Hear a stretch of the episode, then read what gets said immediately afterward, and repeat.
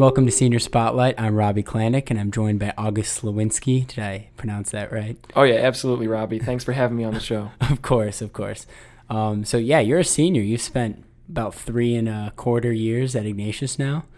Yeah, so much to this, so far to this point. I mean, uh, it's been a decent ride overall, um, with ups and downs for sure. Uh, more of the ups coming later on as uh, things you know progress. But when I got involved in stuff early, you know, kind of helped out a bit. Yeah, what type of stuff did you get involved with? So I got involved with the Christmas food drive in my sophomore year, and that was one of the best experiences in terms of service that I've done here. I really enjoyed it, and you really get to encounter other people. But in terms of things that I've been more active in, when I actually joined, I think the most important one to me has been Student Senate. Um, for Student Senate, I came on as a cabinet member. I never actually got elected to the position because I'm not the most popular person. You know, that, that's okay. You know, you don't need to be. Um, but I do have a little, like a decent amount of merit. So that's what kind of helped me get into Student Senate and a good personality and trying to um, just having a good work ethic. I think those were the things that really got me into Student Senate. And really, Student Senate's like a service organization more than anything else.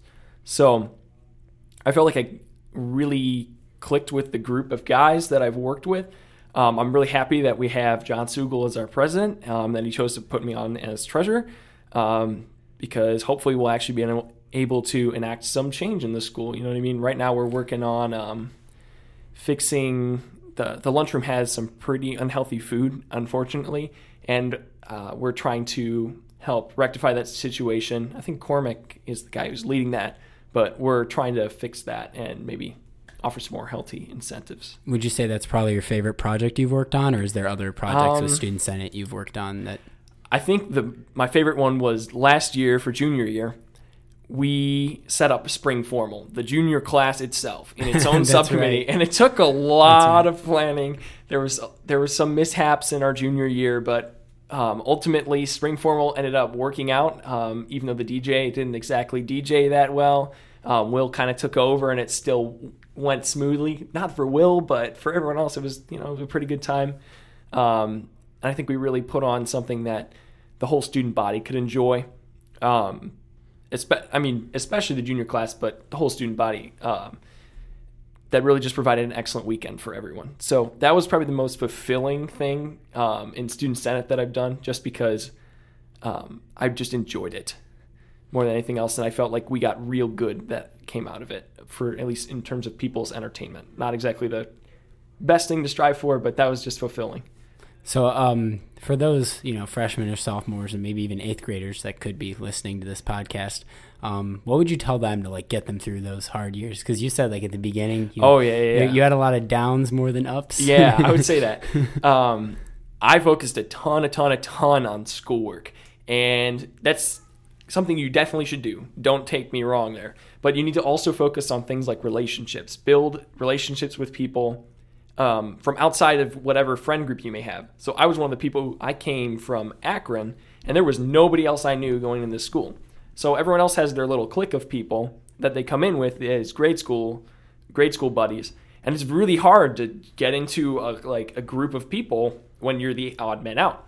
So I think what you people should do is really branch out to people from all over different sides of town and from different grade schools and such like that because that really creates a great community. That really starts to develop sophomore year. You start to really get to know other people. And eventually by junior year a lot of uh, your fellow juniors start to know know each other. And that really helps out a ton with just how you feel as a person. Um, you feel more connected to and you feel like you might have a purpose to what you're doing. So i think that's the biggest tip. Make sure you get active in some activities because that's a way to help meet new people, but also focus on paying attention to relationships that you have with other Ignatius students.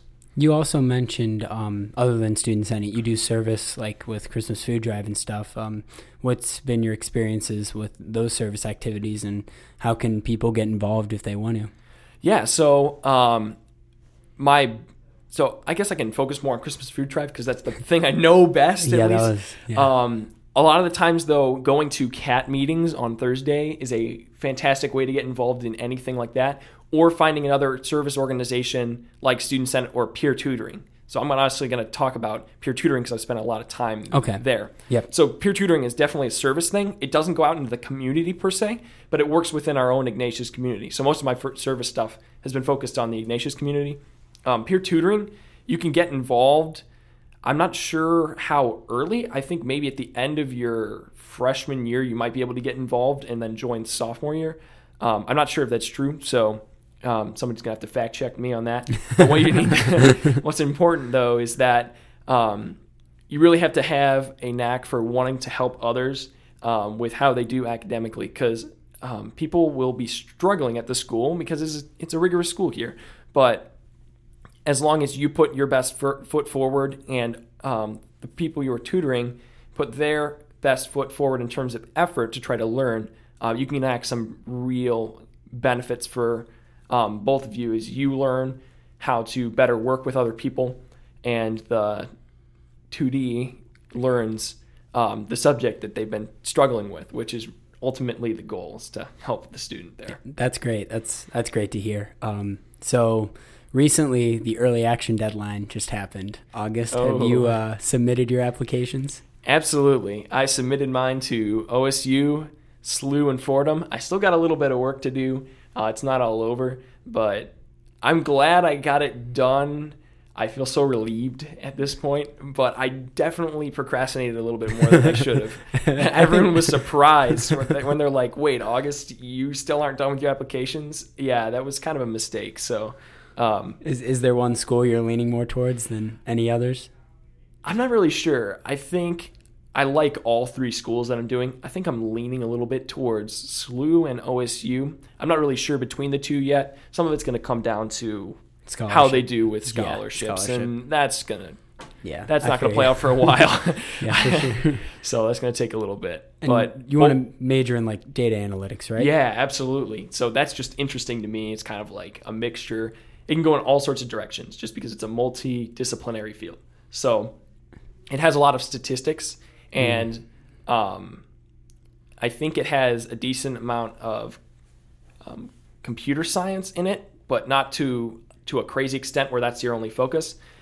But basically, can branch out in all sorts of ways. It can go into business. I think it can go into medicine. It can go. Sports is kind of part of business, but it can go into entertainment as well. So all you know, it gives me a wide range of options for what I want to do in the future. Since right now I'm not really too sure. I think I'm leaning towards business, but you know that could always change over time, and I could find a new calling. You know, Yeah, that's sick. Um, so yeah, college. That's great that you've gotten your applications in. I am still working on that. Um, but I guess yeah, we'll bring it to a close. So that's fine with me. Yeah. Yeah. bring it to a close. So August, you are yeah, like I said, you got what three quarters left, less than three quarters Oh left at. Ignatius. Like, yeah. what do you want to leave behind at St. Ignatius High School? Okay. The thing I really want to leave behind is a thing for our Welsh Academy. So, um, this is really new for us. You know, this is the first year of the Welsh Academy.